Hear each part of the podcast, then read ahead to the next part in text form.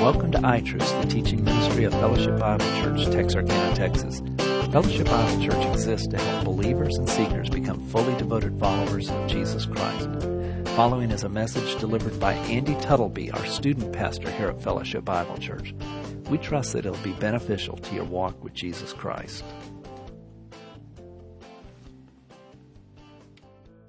A number of years ago, which anymore it seems like a number of years ago for me are getting longer and longer.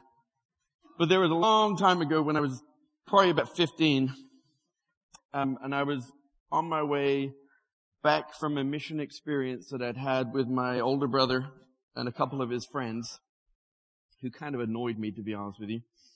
We're, we're you know, full disclosure. And we were taking a train back from where we'd been doing our mission work to either going to the next place or else we were going home. One of the two. Um, the reason his friends bothered me or annoyed me is they were too, well, for lack of a better word, they were too spiritual. Or at least I felt like they were trying hard to be spiritual. Um, and I'll give you an example why I thought that. We're on the train. I'm tired. I just want to close my eyes and take a nap. My brother and his friends decide this would be a great opportunity to memorize a passage of scripture together out loud with other people in the train car with us. And I'm like, no. Like, ugh, gag me. That's like the last thing I want to do. And so I basically folded my arms, got myself in a little bit of a huff, closed my eyes, leaned my head back and said, you guys can carry on without me, but count me out. Well, they insisted on carrying on anyway. I say out loud. And so they decided to memorize 1 Corinthians chapter 13 the love chapter, okay? You know, if I speak in the tongues of men and of angels, but have not love, I'm just a resounding gong or a clanging cymbal, and off they went. And I can sleep through anything. Alright? Even today, but back then even more so. A teenager, sleep is what we do best, right? Um, I can sleep through anything. That was not going to keep me awake. I could not sleep. But it wasn't because of them. Now don't get me wrong, they were loud. They were, they were reciting verses out loud in the cars. One of them would read it, and then the other two would try to say it. And then the other one would pass the Bible, and the other one would try to say it. So the three of them were going back and forth, one after the other. But what kept me awake was not that they were loud, it's that they were not good at it. They kept messing up. Now, I was determined I was not doing this, right? So I kept my eyes closed, arms folded, head back. But after a little while, I couldn't stand it. And so without even opening my eyes, because I'm not going to give them the satisfaction, I would just prattle off the first two verses. Like, would you guys get it right? It's this. Off I go, keep my eyes closed, not even blink, nothing. Carry on. And they would carry on again. They try to get through verse three and they're like messing up all over the place. They're missing words. They're saying the wrong thing. They're getting them backwards. I'm like, guys, come on, it's not that difficult. And I would prattle it off. By the end of the train ride, I'd memorized the whole of 1 Corinthians 13. And if I say so myself, I did it without opening my eyes, without ever looking at the passage, and I did it effortlessly, which really annoyed them, which I quite enjoyed. Um, since then, obviously looking back, um, we should probably have added a line or two to the passage. I could have very easily added, even if I can memorize scripture better than you can, but have not love. I'm just a grumpy troll. It's pretty much how I felt at the time. Um, I've grown up a little since then. Just, just not much. Just, just a little. Okay, but that passage has become far more meaningful than it was at the time that I was trying to use it just to embarrass my brother and his friends um, is probably one of the most well-known passages of Scripture. Um, as I said, it was called the love chapter. But what has struck me the last few weeks is the context with which it all fits. We have been discussing spiritual gifts on Sunday night with the youth group, and I've kind of alluded to, and we've talked, well, 1 Corinthians 13 was one of the passages that we've discussed as we've done this um, and gone through this. But the fascinating thing is between chapters 12 and chapter 14, chapter 13 falls. Chapter 12 Paul talks about spiritual gifts. In chapter 14, Paul talks about spiritual gifts. And in chapter 13, Paul talks about love. The love chapter, chapter 13, in many ways is the meat in between a spiritual gift sandwich. So I'm going to use some, some analogies. I've got like, you've, you've got, if you got the bulletin, you can see at the back that there's like three kind of areas. And I'm kind of using the whole idea of communication and language. So the first one I've entitled, If I Speak. And so I'll just read it first of all. If you read verse 1 through 3 of 1 Corinthians 13. If I speak in the tongues of men and of angels, but do not have love, I'm only a resounding gong or a clanging cymbal. If I have the gift of prophecy and can fathom all mysteries and all knowledge, and if I have a faith that can move mountains, but do not have love, I am nothing. If I give all I possess to the poor and give my, give over my body to hardship that I may boast, but do not have love, I gain nothing. The gift doesn't matter. The spiritual gift doesn't matter when love is missing. I say, I've always thought this love chapter kind of stands alone, which it does. Don't get me wrong. It's one of the best explanations um, and instructions that we have on what love looks like, both from God's perspective to us, but also what He requires from us. But it's written in between this context of the spiritual gifts. And He starts off the passage listing off spiritual gifts. If you have this gift but you don't have love, you're just noise. If you use this gift brilliantly, but you don't have love, it's worth nothing to you. It gains nothing for you. Gives nothing to somebody else. The gift doesn't matter when love is missing. Paul is contending that love is critical to any understanding or application of the spiritual gifts. When love is absent, any spiritual giftedness fails in its objective. In chapters 12, 1 through 11, this is where we're going to start looking here. Paul starts a rather lengthy discussion on the gifts, and we're not going to delve down super deep, but we're going to hit some of the highlights here. Um, and we're going to skim through some of this stuff. The first three verses are critical, though, to him setting the groundwork for understanding the rest of the chapter. And he starts off, he says, I don't want you to be uninformed. I don't want you to be ignorant about the spiritual gifts.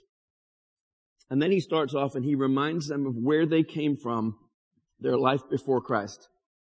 He says in verse 2, he says, You know that when you were pagans, this is chapter 12, somehow or other you were influenced and led astray by mute idols. Keyword there being mute. Why would he use the word mute when referring to idols that they once worshipped and followed? He says, somehow you were led astray by inanimate objects that couldn't speak. Speech is power. The universe was created by the speech of Almighty God, who they now serve, the Corinthians, and now following that God. And he's painting a contrast. Your idols were mute. Your current God, he speaks, and it comes with power and with authority. Jesus' words led people to salvation. Jesus said that man shall not live on bread alone. And speech is more than just words. Actions speak louder than words. Actions also communicate. Paul is reminding them that they once followed idols that couldn't speak, had nothing to say anyway, and that couldn't save. He says there are passages in the Old Testament where God essentially mocks the gods or the idols of foreign nations, of pagan nations, because they require their worshippers to save them when there's fire or a flood. And there's one particular psalm where it's, it's scathing, where God is mocking them literally having to grab their idol from their home and rush out because a flood is on its way or a fire has started or something like that. It's like your gods need you to save them. And Paul is saying, you serve a God who saved you. But he's not just pointing out their former God's shortcoming. He's contrast, shortcomings. He's contrasting their former way of life with the God that they now serve. A God who was not fashioned or created, but instead creates by the power of his words. A God who is not only alive, but gives life. A God who not only speaks, but speaks with power and authority. Jesus is described by John as the Word. And this God has something to say to the world, something to say that will save.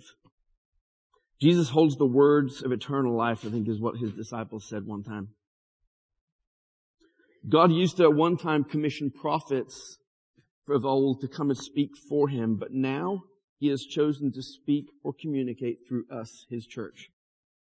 And he has entrusted these words and that communication to those of us who follow him, to those who have believed his message and have been changed by it. The church at Corinth was a mess. Right? You, you read through the book of Corinthians, first and second, and Paul is pointing out, you need to fix this, you need to deal with this, and how did you get here? Like, fix it, alright? There's a lot of instruction and commands and trying to corral things and stop doing this, start doing this. It was, it, they had issues. Just read chapter 14 and see all some of the issues that they have with just a couple of the gifts and how they misused them.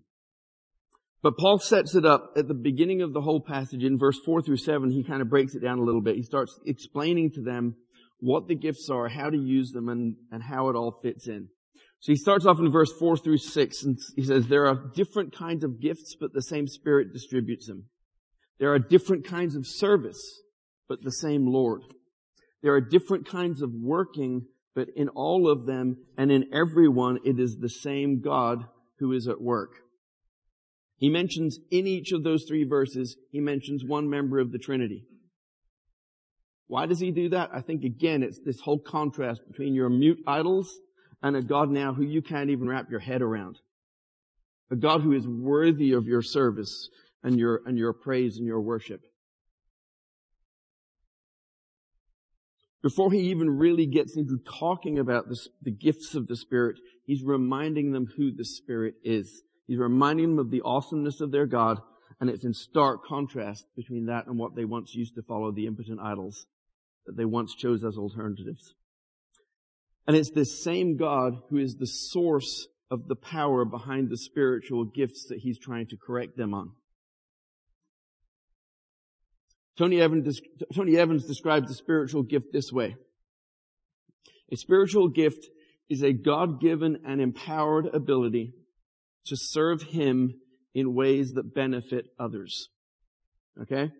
Um, now, there's a whole lot about spiritual gifts we're not even going to begin to get into. There's a, there's a lot, number of passages in scripture that talk about it and there's a lot of issues around it. I just want to kind of give an overall overview to some extent. But he talks about in verse 4 through 6, he says there are different types of gifts. There are different types of service and there are different kinds of working. But in all of them and in everyone, it is the same God who is at work. Gifts, service, working. This is one of those instances where I think Paul is basically using different words to say the same thing, but also provide a little bit of further explanation along the way. Gifts, gifts alone give us this idea of us receiving something cool, right? A toy. Woo, something to play with. But then he puts it in context. Service. Service is just another word for gifts in many ways in the context of what he's talking about. It's like, oh, okay, now it's a gift that I get to use to benefit others. And then he uses the word work. The gifts of the Spirit are work. Um, I've been here at Fellowship for about 15 years and there was, um, a parent who had kids in my youth ministry a number of years ago. They're not here anymore.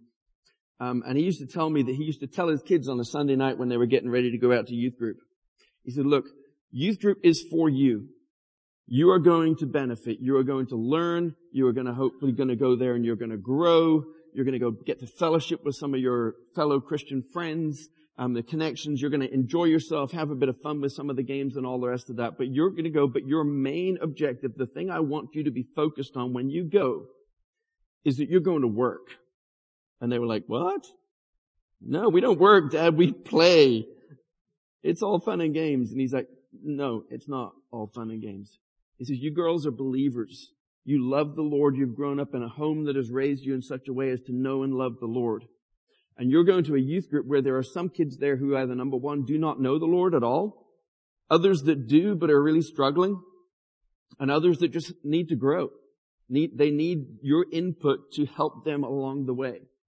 He said, it's not just Andy's job to teach, to motivate, to, to mold, to point, to nudge. He says, you're there to help him. And the youth group will tell you, I say this to them all the time. There's limitations to what I can do as a youth pastor because I can't connect with every kid. I don't connect with every kid. Some kids we just get along like that. Other kids it's just like chalk and cheese. And it's hard work. But there's kids who can get along with that kid that I'm chalk and cheese with. They're chalk and chalk. Or cheese and cheese? I don't know how that works. But they get along with it. It, it, it fits. It makes sense, right? And so when they learn from me, they can take from me what they can then give to somebody else. And it's the same in, in the church as a whole. He says, you're going there to work. And yes, all of the other stuff too, but I want you to have this mindset that you're going there to serve, you're going there to work for the Lord and to help encourage and nudge other kids along the way in their faith. The gifts are not just toys for our entertainment or amusement, although the church at Corinth needed to be reminded of this. In fact, in verse 7, he spells it out clearly for, her, for us. He says, the gifts are the manifestation or the expression of the Holy Spirit in us. This God that is alive, the God who speaks, that is living inside of us, the gifts are the manifestation of that Spirit outwards. And they're for the common good. They're for those in the church, those around you, to edify, to build up, to grow, to nudge towards the King.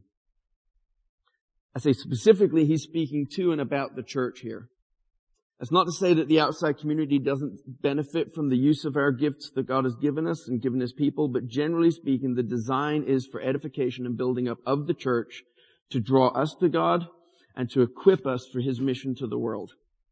He goes on in verse 8 through 11, and I'll just read it quickly here, to casually mention just a few of the gifts, and I've got a little graphic that you guys can look at while I'm reading this. Um, go ahead for that next one there, Bob. Where are we at? Here we come. See how this comes out. Okay, wasn't sure how it would with the back, black background, but you can see it pretty well. Okay, so he goes on, he just highlights just a few of the gifts. This is not an exhaustive list. There's about 22 spiritual gifts, depending on who you talk to. Maybe as many as 26. Some even suggest that Paul has never actually really given a complete exhaustive list. Um, okay, but here's a, here's a bunch of them up there on the screen there. But he says in verse 8, he says, to one, there is given through the Spirit a message of wisdom. To another, a message of knowledge by means of the same Spirit.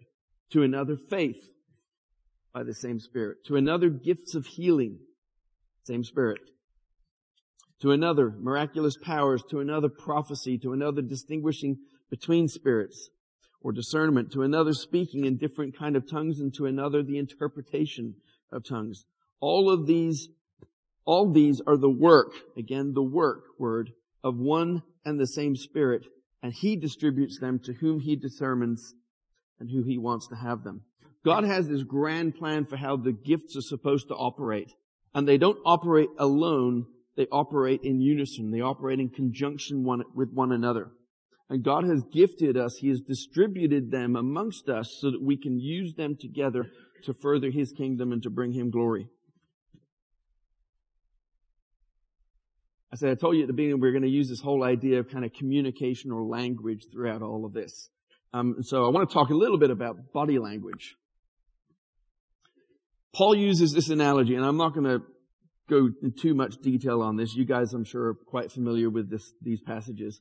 But Paul uses the analogy of the body to describe the church within, with regards to conjunction of its use of the gifts. So what is our body language the language of our body, the church, communicating.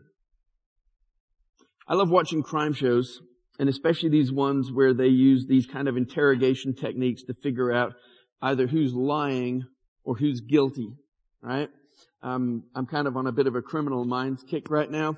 And so there's all the psychoanalyst stuff behind all of that, and I love hearing them talk about all of this, that, and the other, and what this means and that means and whatever else. But there was a great show way back called Lie to Me. I don't know if you guys have seen this.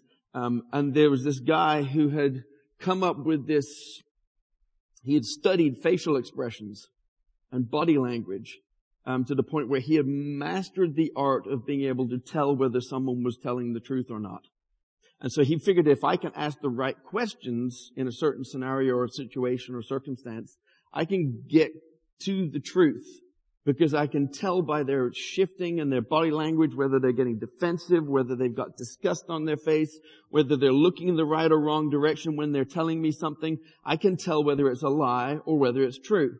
And so we can start filtering out what parts are true and what parts are not, and then kind of get to the, the root of what's really going on. Hopefully catch the killer, the criminal or whatever else, or help the victim or whatever it is that the scenario was going, ongoing, okay? Loved it. Fascinating. Fascinating stuff. Well, Paul is trying to make sure that the church at Corinth had the right body language, that their body language matched up with what they were supposed to be doing, with God's initial intent for the gifts of the Spirit. He wants to make sure that they coincide. At the moment, what was intended for the spiritual gifts and the way the church of Corinth was using them did not match up. Like when a criminal's sitting there and he's telling you something and he's lying, and he seems really truthful, but his eyes are looking in the wrong direction. So instead of recalling a factual event, which would be, I don't know which one it is, like down and to the left or whatever else, he looked up and to the right, which means he's using his imagination to kind of basically manufacture something. The body language of the church at Corinth did not match up with God's intended use of the gifts. They got it all wrong. And Paul was frustrated with them, but he's also gentle and kind as he corrected them. The analogy is well known and it goes like this. The church is the body of Christ. One body, many diverse parts. The many parts, when working as they should, function together for the good of the whole. In Corinth, as I said though, and honestly, at fellowship, we're not as messed up as Corinth was, but we haven't got it all down either, right? Um, we're not immune to these issues. Paul challenges two things. He challenges their arrogance and he challenges their insecurity within the church with regards to how they use the gifts. I call it the they don't need me excuse and the I don't need them syndrome. Okay, so that they don't need me. Verses 15 through 20 of chapter 12. He says, now if the foot should say, because I'm not a hand, I don't belong to the body. It would not stop for that reason being part of the body. And if the ear should say, because I'm not an eye, I don't belong to the body. If we would that, for that reason would not stop being part of the body. If the whole body were an eye, where would the sense of hearing be? If the whole body were an ear, where would the sense of smell be? But if in fact God had, has placed the parts in the body, every one of them just as he wanted them to be, if they were all one part, where would the body be? As it is, there are many parts, but one body. I think we, there's many of us who have this mentality of, they don't need me. I don't really have anything to offer. I think a lot of it kind of stems to some degree of just feeling inadequate about using our gifts or nervous about it or we don't feel qualified whatever that is. But oftentimes we compare ourselves to someone else who we think is just like nailing it and go, I'm not there. They don't need me. And so we essentially disqualify ourselves, ourselves from serving God. We, we disqualify ourselves from ministry and ministry opportunities. And Paul is essentially saying, don't sell yourself short. And in fact, he's not saying that. He's saying, scratch that. Don't sell God's giftedness to you and the Spirit's choice of distribution of that giftedness short. Don't assume you have nothing to offer. God has not designed you like that. And remember, He's the source of the gifts and He's the source of the power behind the gifts. Our job, our role is simply to be faithful in their use. Think sometimes we fall into this comparison trap. And when we decide that we, we don't fit, we don't have something that is useful. But it's a lie. Um, yesterday afternoon, and you can see by my sunburn on this side of my face, um, I went to uh, the Trinity football game to watch the boys play, or as I like to call them, my youth group, because pretty much most of the team is in, in my youth group, um, which is kind of fun. And uh, they had a tough, tough game against a team from Mississippi. Ended up winning the game Last snap was on four seconds to go on the clock. Scored a touchdown with the last play of the game, won the game, bench clears, everyone went crazy. The kid who caught the last touchdown, it was his second catch of the game. He'd either not been thrown to, had either not been open, or had dropped whatever had come his way before that. Now don't get me wrong, he played well, but he could have been forgiven easily for convincing himself that he had nothing to offer the team. I haven't done well this game. I haven't caught what I should have caught. I haven't gotten open when I should have gotten open. But he didn't quit. He didn't diminish his, his giftedness based upon the results that he was getting. He kept going. And the last play of the game, it all came good. And the team won. Now here's the cool thing about it, is that one person's contributions, that didn't win the game. The contribution of the whole team and the coaching staff, the grit, the determination, the continuing to play through the mistakes, the, the fumbles, the interceptions, all of that stuff. They kept on fighting and never quit. That's the kind of mentality I think we need to have with regards to the spiritual gifts. Rather than allowing ourselves to convince ourselves or be convinced by someone else that we don't have much of anything to offer, therefore I'm just going to shut it down and slip into the shadows. That's what Satan wants us to do. One thing that struck me again watching the game is it's not necessarily that they've made mistakes. There's been some of that, but the other team has caused some of those mistakes. That's what the other team is out about trying to, they're trying to disrupt. They're trying to slow them down, stop them. They're trying to score against them. And we face an enemy that is doing the exact same thing with us. And if he can convince us before we even get off the starting line that you don't have anything to offer here, and we go, okay, game's over. That's it. And, and not only are you not using your giftedness, but in the process, you're not getting to see the beauty of watching God work through you. And you're robbing the rest of us from the unique God that God, gift that God has given you that is supposed to benefit us. We all lose. I think there's a certain amount where Paul, it sounds like he's frustrated with the Corinthians, but I'm not sure that he is. I think he is to an extent, but I think as well, he's a gentle father, fatherly leader. He wants them to grow and to improve. And so he's pointing them in the right direction. He's trying to nurture them. He's trying to fan the flames. You've got this. Go. Give it a shot. And I think it's something that we could do well with continuing to employ at fellowship to create the type of atmosphere where it's okay for people to utilize their gifts and to mess up in the process, to fall, to fail, to struggle and go, man, I'm not good at this. Try it again. Our job as pastors is to equip the church for works of service. That's where the gifts fall in. The gifts are the works of service. And I'll be honest with you, I think sometimes um, we have failed in our job that we're number one not equipping properly or as well as we could. But I think also we've fallen into a trap sometimes where we see a role that needs to be fulfilled and we look around at who's got that giftedness and is already excelling at it. And let's plug that person in there. And I think sometimes what we need to be doing is finding someone who has that giftedness, who doesn't realize that they may have that giftedness. And all they're lacking is experience. But you can't get experience until you have opportunity. And I think sometimes we have failed to provide the opportunity. And for that, I apologize. The second issue that Paul tackles is the I don't need them arrogant side of things. Addressing those within the Corinthian church who viewed their gifts or their use of them as superior to those around them. Say, I got this. You guys go, you guys go sit down. I will handle all of this. Okay? Um, he says, the eye cannot say to the hand, I don't need you. The head cannot say to the feet, I don't need you. On the contrary, those parts of the body that seem to be weaker are indispensable.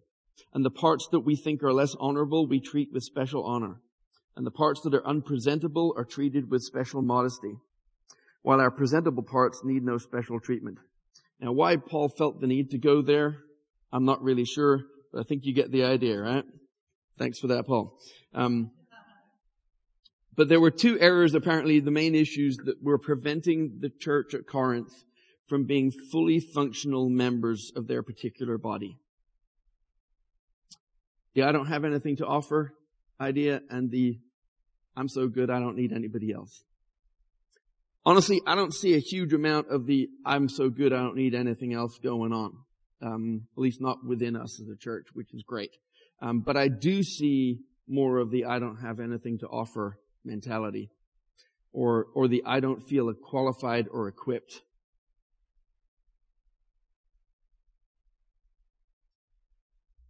Some of you don't even have that excuse though. And I'll be honest with you, some of you, and hopefully I don't, well, I'm gonna, oh, I'm not hopefully, I'm not gonna, I'm gonna step on some toes. Some of y'all are just hoarding.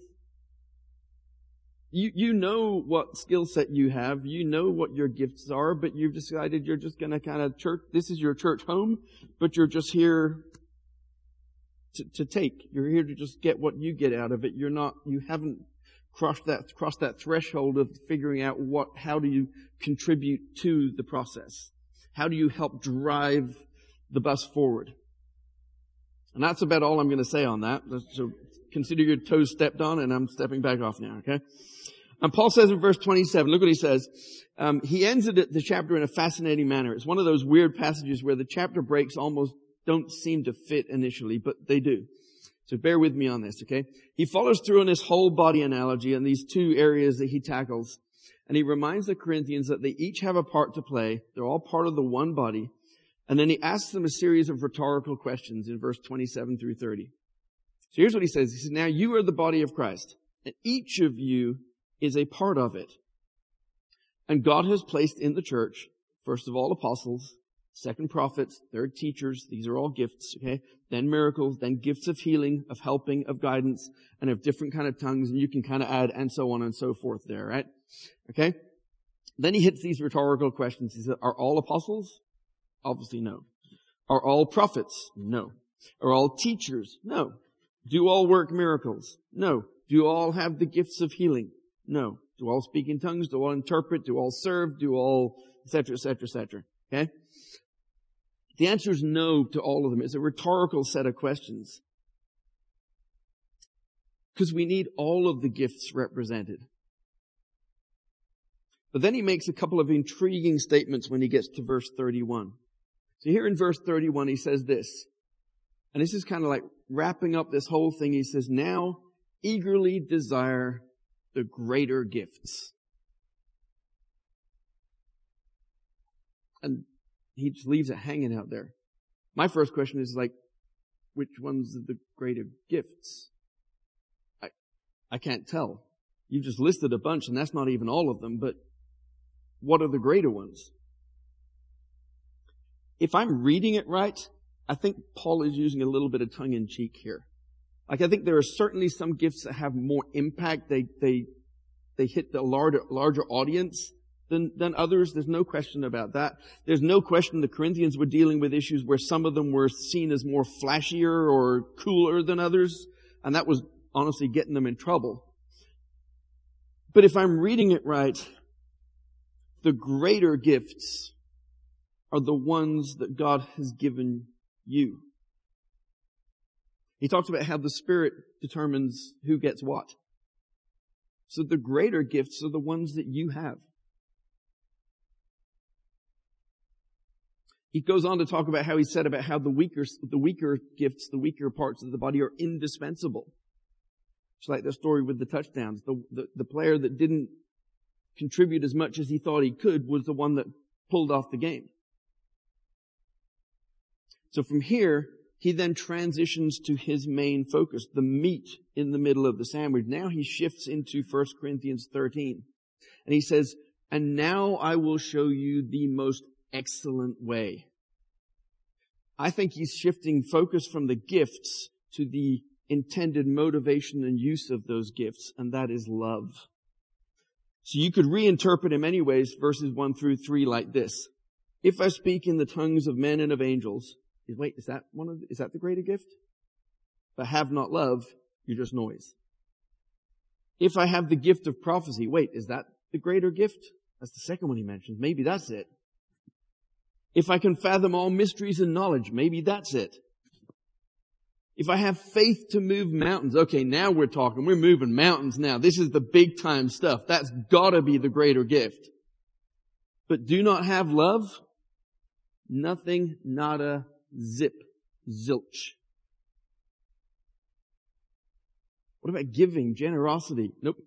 Martyrdom, that's pretty big. Nope. You don't have love, you gain nothing.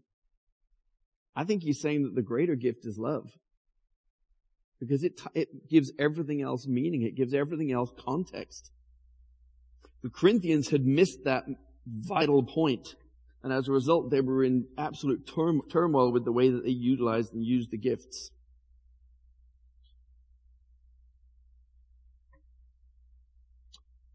I'm going to wrap up with this. We talked about the various language and communications. So um, some of you guys probably remember there's the five love languages.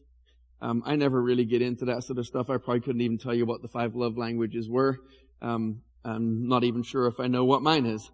Um, I know what my wife says though, because she's made sure I'm aware of that. So I got that part down.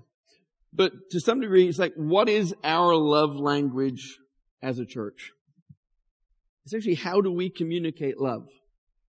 The gifts, the spiritual gifts are God's love language to us. This is God giving us the ability to love people that he brings into our sphere of influence, to love one another, to edify and build each other up. The spiritual gifts are our love language, or at least should be. Paul is telling us to eagerly desire and pursue love, and the gifts will take care of themselves. Love provides the motivation for developing the gifts and the context with which to use them. Love solves all the problems that the Corinthian church appears to have had with their misuse of them.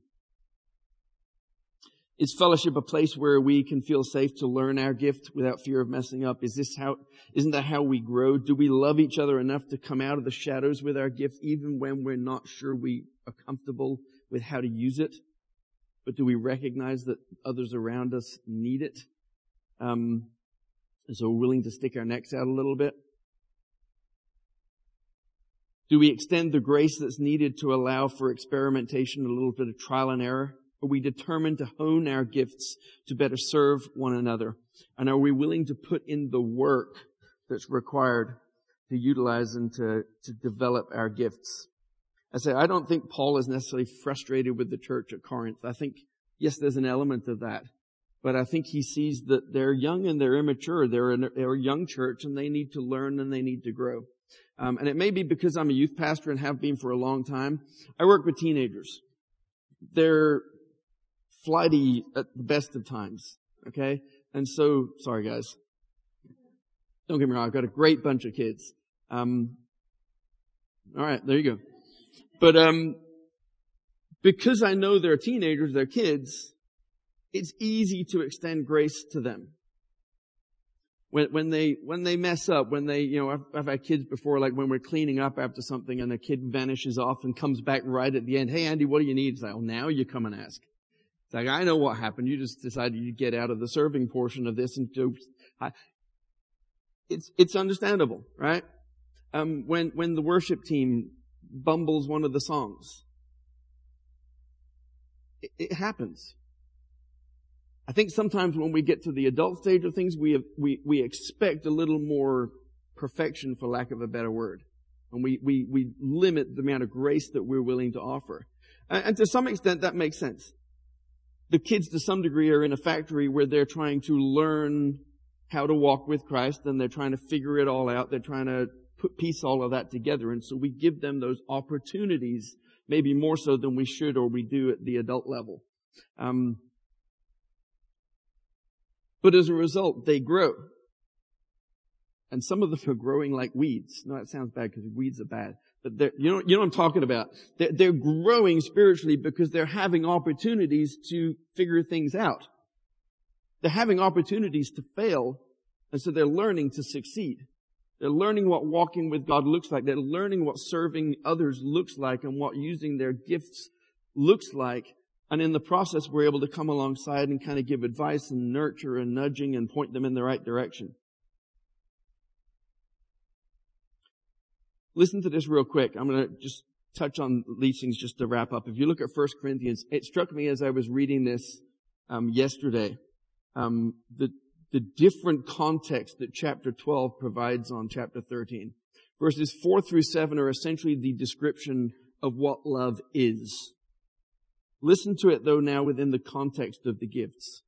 Love is patient. I think Paul is being patient with the Corinthians, even though they're way off track. And he's encouraging them as they develop love to be patient with one another. Love is kind. It does not envy.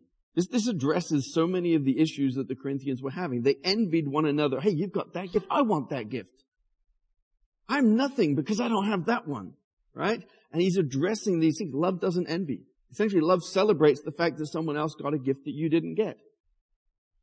It does not boast in the giftedness that you have. It's not proud because you get to teach rather than whatever, serve, fill the coffee or whatever it is. It does not dishonor those who have gifts different from you. It's not self-seeking. The Corinthians were using the gifts to puff themselves up. It was all about them. They'd missed the boat. They'd missed love in the context. Love does not delight in evil, but it rejoices with the truth. One of the, uh, one of the aspects of this whole idea of providing opportunity to give experience, um, when, when I see where the students are at spiritually, like for instance, that example I gave about the student who comes after all the serving is done. And goes, ooh, can I help? It's like you're, you're trying to get credit for offering to help, but you've literally made yourself scarce for the last 20 minutes. For me, rather than be frustrated with them, I see it as a baseline. It's like, all right, that's where they are. That's where their heart is at on the, on the, on the service point of view. This is where we're starting from. So in a few weeks or a few months, when the teaching starts taking hold, and now they're coming up at the beginning of the time that needs to happen to clean everything up, offering to help, progress. And I think this is what Paul is talking about. You rejoice with the truth. You rejoice when you see the progress of someone gaining closeness to Christ and coming closer to Him. It says love always, always trusts, it always hopes, and it always perseveres. Love never fails. I'm going to wrap up here, but what I wanted us to do as we close, um, I wanted, I wanted to play a music video and we'll, we'll have this be our like last worship song as we're going out. Um, you guys probably all know this. This is for King and Country. Let my life be the proof, the proof of your love. Um, and I want you guys, as we as we watch the video, and it's that nothing moves on the video except for the words, um, so it's not anything fancy. But as as the as the video plays, I want you guys just to prayerfully worship, um, and ask the Lord to help you identify what your gifts are, give you ideas on how you can develop them, and there may be some ministry opportunities that you could serve in if you're not already, um, and utilize those gifts for the edification and the benefit of Fellowship Bible Church. So let's end with that. Thanks, Bob.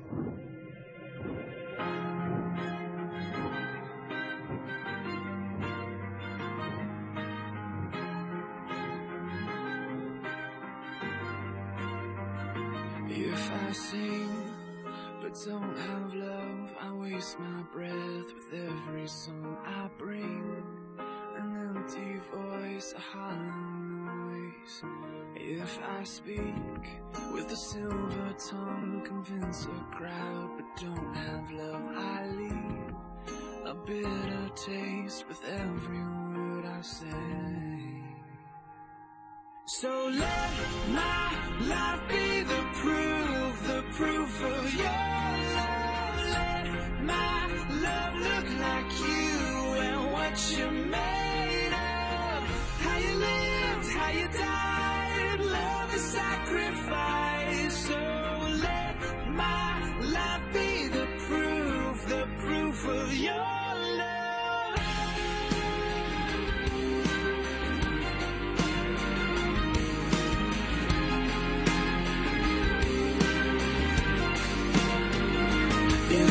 give to a needy soul, but don't have love, then who is poor? It seems all the poverty is found in me.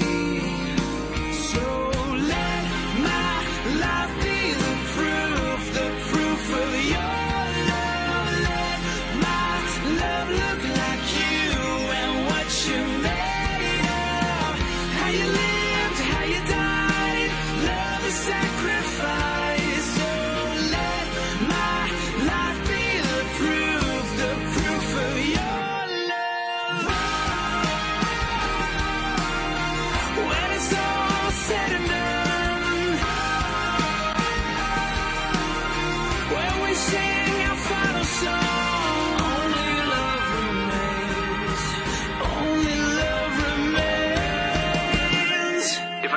With human eloquence and angelic ecstasy, but don't love, I'm nothing but the creaking of a rusty gate.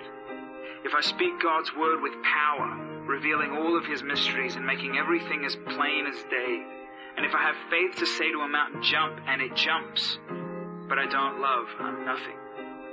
If I give all I own to the poor, or even go to the stake to be burned as a martyr, but I don't love, I've gotten nowhere. So, matter what I say, no matter what I believe, no matter what I do, I'm bankrupt without love.